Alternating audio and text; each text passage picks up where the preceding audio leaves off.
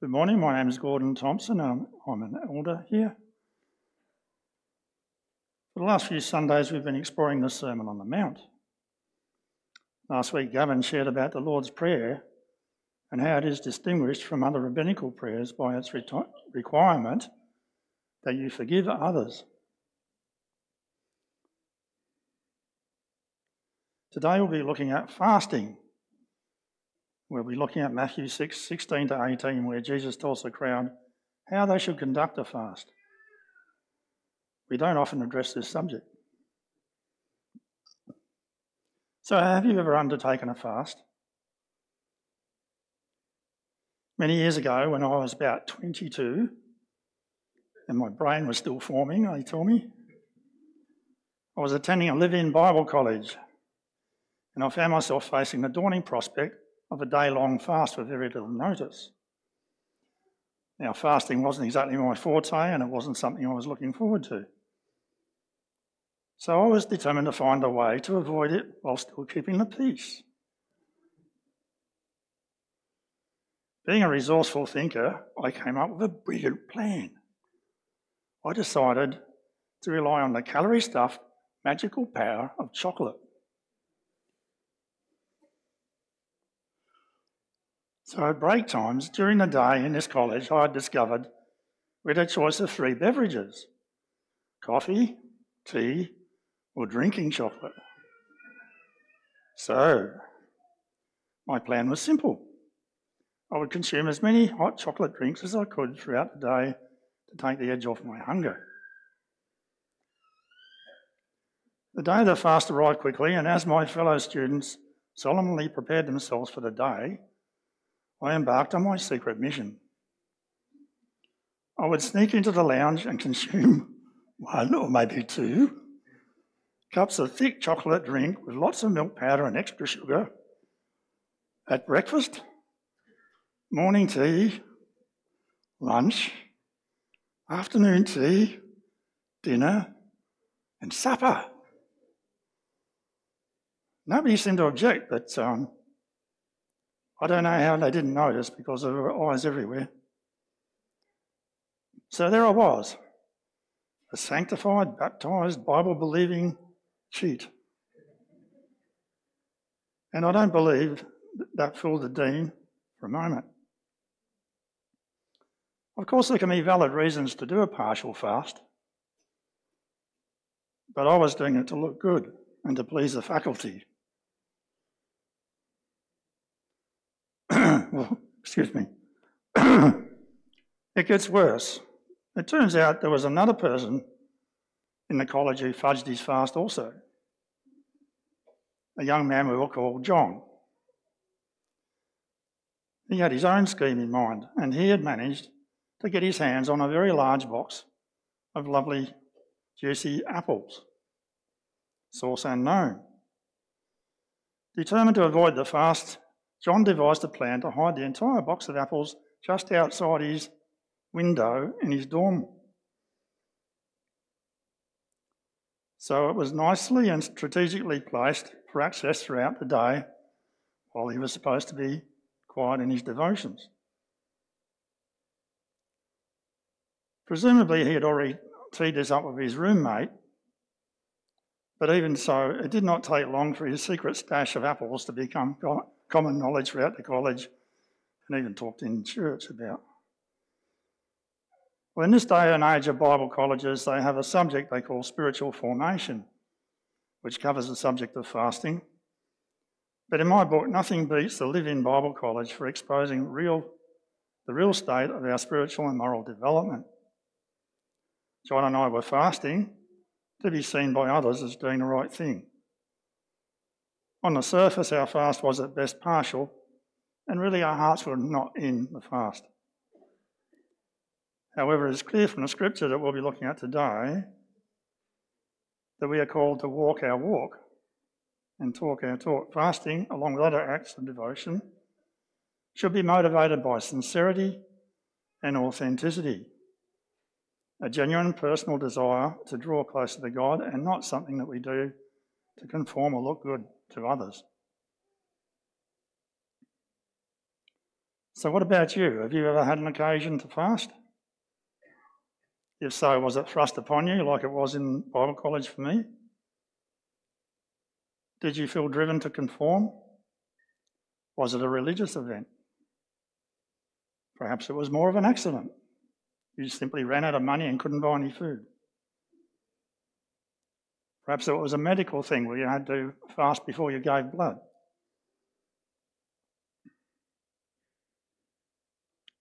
And there are other health reasons that people fast. People keen to extend their earthly life by being anxious about what they do and what they eat are embracing fasting as a health kick. I once reported to a mentor of mine that a science experiment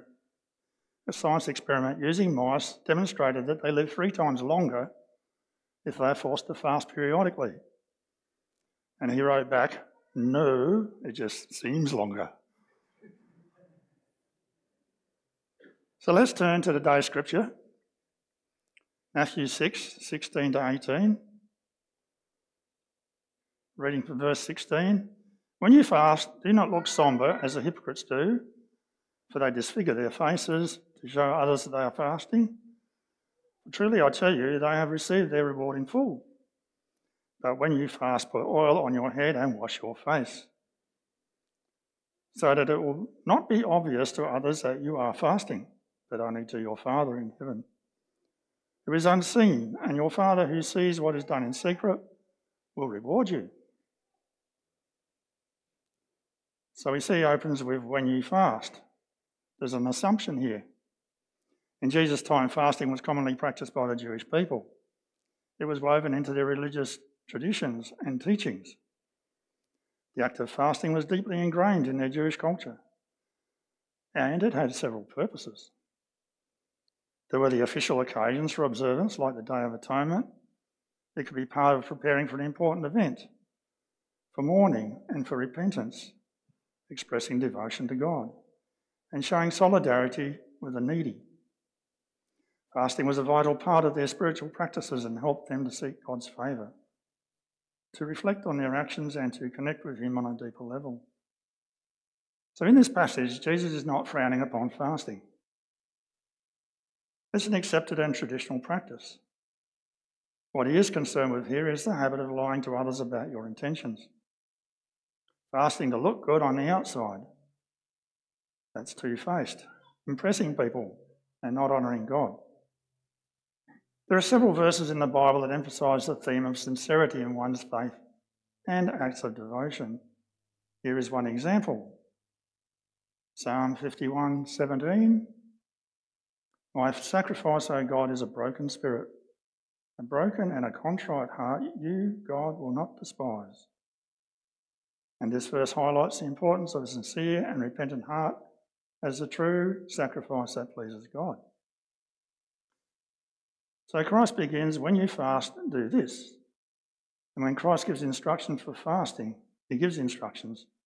So it's not an "if you fast," it's "when you fast."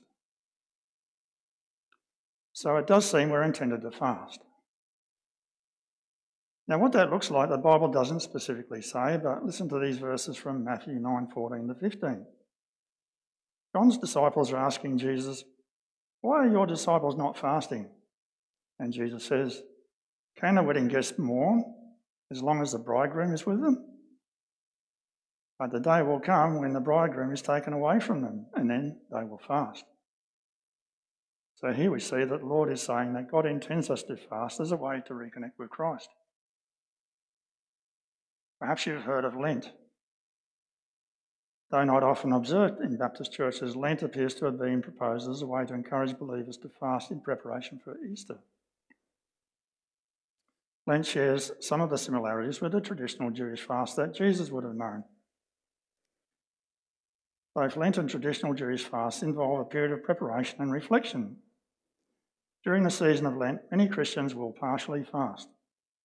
They will abstain from certain foods or activities as a way to focus more on spending time with God. It's okay, you see, for fasting to be a family, communal, or a whole church thing.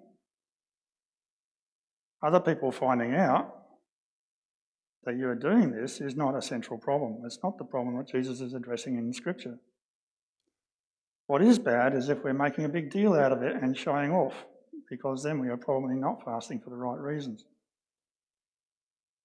Both Lent and traditional Jewish fasts serve as an opportunity for seeking forgiveness and reconciliation. These periods of fasting and self-reflection are intended to encourage spiritual growth, deepen faith, and cultivate a closer relationship with God.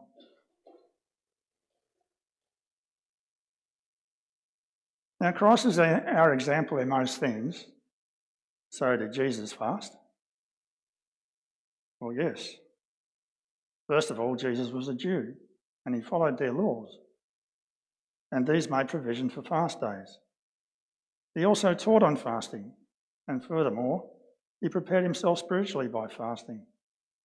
A notable example is described in Matthew 4, 1-2, and also in the parallel accounts found in Mark and Luke.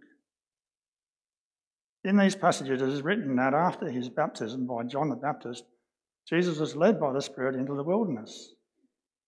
The purpose of Jesus' fasting in the wilderness was to prepare himself for his ministry and to undergo a period of testing and spiritual strengthening. It served as a significant event at the beginning of his public ministry, and it demonstrated his commitment and his resolve to fulfill God's will. He also sometimes fasted spontaneously. In John 4:34, after Jesus skipped a meal to talk to a Samaritan woman, he explained, "My nourishment comes from doing the will of God, who sent me, and from finishing his work." So his delight was not a Turkish snack bar or some form of dessert. His delight was living the living word of God and being a channel for God's blessing. Quoting Deuteronomy 8:3 earlier on, he had said, "One is not sustained by bread alone, but by every word that comes from the mouth of the Lord." So these biblical accounts highlight the significance of fasting in Jesus' life and teaching, emphasising its role as a spiritual practice and a means of drawing closer to God, and recognising God as the source of our sustenance and even our very lives. So what does our text today mean for believers? What are we to do with it today? Well, Matthew 6:16-18 is a passage where Jesus addresses the issue of fasting. Jesus begins by highlighting the importance of sincerity and authenticity when fasting. He says, "And when you fast, do not look gloomy like the hypocrites, for they disfigure their faces that others may see their fasting." This reminds believers today that fasting is not meant to be a showy or a self-righteous act. Instead, it should be an authentic expression of devotion to God, done with a humble heart and a genuine desire to seek him. Jesus continues, "But when you fast, anoint your head and wash your face, that your fasting may not be seen by others, but by your Father who is in heaven." This passage emphasises the central motivation for fasting. It encourages us to engage in acts of fasting as a means of drawing closer to God, seeking his guidance, deepening our spiritual journey. It suggests that fasting should be something between the individual and God. Do it for God and not to impress others. Jesus concludes that passage by saying, "And your Father who sees you in secret will reward you." This statement highlights the promise of divine reward for those who engage in fasting with the right motives and with a sincere manner. In our spiritual life today, this serves as a reminder that acts of devotion, including fasting, should ultimately be done with the intention of pleasing God rather than seeking recognition.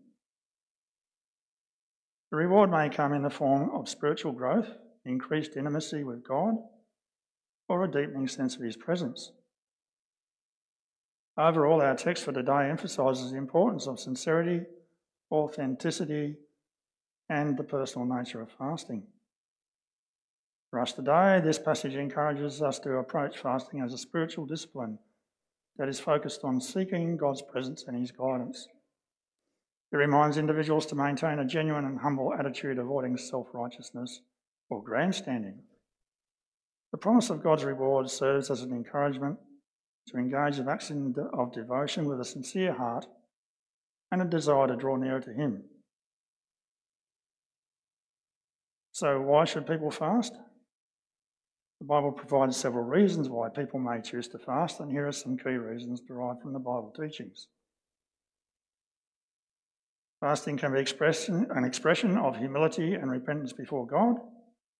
It is a recognition of human frailty and dependence on God's mercy. Fasting can be accompanied by prayers of confession, seeking forgiveness, and renewed commitment to living in accordance with God's will. Fasting can be a means of seeking God's guidance and direction in important decisions and challenging situations. Fasting can create a space for clarity, discernment, and a heightened receptivity to God's voice, leading to guidance and direction in various areas of one's life. Fasting can be a response to times of mourning, grief, or deep lamentation. In such circumstances, individuals may choose to abstain from food as an outward expression of inner sorrow, seeking solace and comfort from God. Fasting can be a way to engage in spiritual warfare. In moments of fasting, individuals deny their physical desires and rely on God's strength to resist temptation and to overcome spiritual battles. Fasting can serve as a reminder that true sustenance comes from God alone. Fasting can serve as a spiritual discipline that helps believers draw closer to God. By voluntarily abstaining from food or from other forms of physical sustenance, or even the good old telly, for a period of time, individuals can redirect their focus and attention towards prayer. Fasting can create a space for spiritual reflection, dependence on God, and a heightened sensitivity to His presence. In my introduction, I mentioned two examples of college students who fudged on their fast. Sadly, one of them was me. But not all students behave this way. So by way of a positive example, let's look at a young lady we will call Sarah. Sarah enjoyed her college fasts, and intrigued by the possibility she might draw closer to God and find delight in His presence, she decided that during her term break, she would embark on a 7-day fast. Throughout this period, while I was picking gherkins to earn some money, Sarah decided to dedicate herself to prayer and seeking God's presence, even though it meant facing physical challenges, such as hunger, gnawing in her belly, and weakness tugging at her limbs. Undeterred, she found strength in her faith, spending quiet hours pouring out her heart to God, seeking His wisdom, guidance, and deeper understanding. As the week progressed, Sarah broke through the pain and experienced a profound change within herself. It was as if a veil had been lifted from her eyes, revealing a deeper connection with God. And the more she sought Him in prayer and fasting, the more she sensed His love and presence. On the final day of her fast, Sarah visited a neighbour who was going through a challenging time. As she listened to her neighbour's struggle, Sarah felt a profound empathy and compassion welling up within her. With tears in her eyes, she offered heartfelt prayers for her neighbour's situation, feeling a newfound sense of interconnectedness with those around her.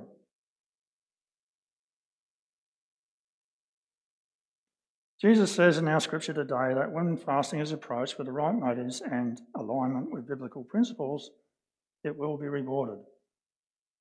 Fasting should be a commitment made between you and Christ, and should be undertaken with wisdom, taking into account one's physical health and individual circumstances. So while fasting can be meaningful and a spiritual practice that's useful for many individuals, there are valid reasons why a person may choose not to fast. Fasting usually involves abstaining from food or drink for a period of time. This may not be suitable for individuals with certain health conditions or medical concerns. Some individuals may require regular intake of food to manage a specific health condition. People with a history of eating disorders or who are susceptible to unhealthy thoughts and behaviours relating to food may have a bad response to fasting. In view of what happened to a friend of mine, I also don't recommend fasting while driving. So decisions regarding fasting should be made with a careful consideration of one's circumstances, and if there are concerns or uncertainties, guidance from a trusted spiritual leader, a healthcare professional, or a nutritionist may prove valuable. To sum up, the one key thought that we can draw from our passage today is the emphasis on sincerity and authenticity in one's acts of devotion, particularly in the context of fasting. Jesus teaches us that fasting should not be done for show, or to gain the recognition and praise of others. Instead, it should be a sincere act demonstrating your desire to come closer to God. I do hope your next devotional endeavour won't be tainted with the outward conformism and dishonesty that my fasting college was. I do encourage you to consider the rewards that can come from sincere fasting. I hope and pray that you will consider it as part of your spiritual toolset. And as Zechariah 4:10 states, there is nothing despicable about beginning small. Let us pray. Dear Heavenly Father, I pray you will help us to cultivate hearts that seek you genuinely, not desiring recognition or praise from others, but desiring a deep and intimate relationship with you. May our acts of fasting, prayer and devotion spring from a sincere desire to draw closer to you and align our lives with your will. May the lessons we have learned today guide us in our daily lives, not only during times of fasting, but in all aspects of our walk with you, as we seek to live authentically and to be on mission every day for your glory. May your Holy Spirit empower us to be faithful witnesses, bringing light and love to a world in need. In Jesus' name we pray.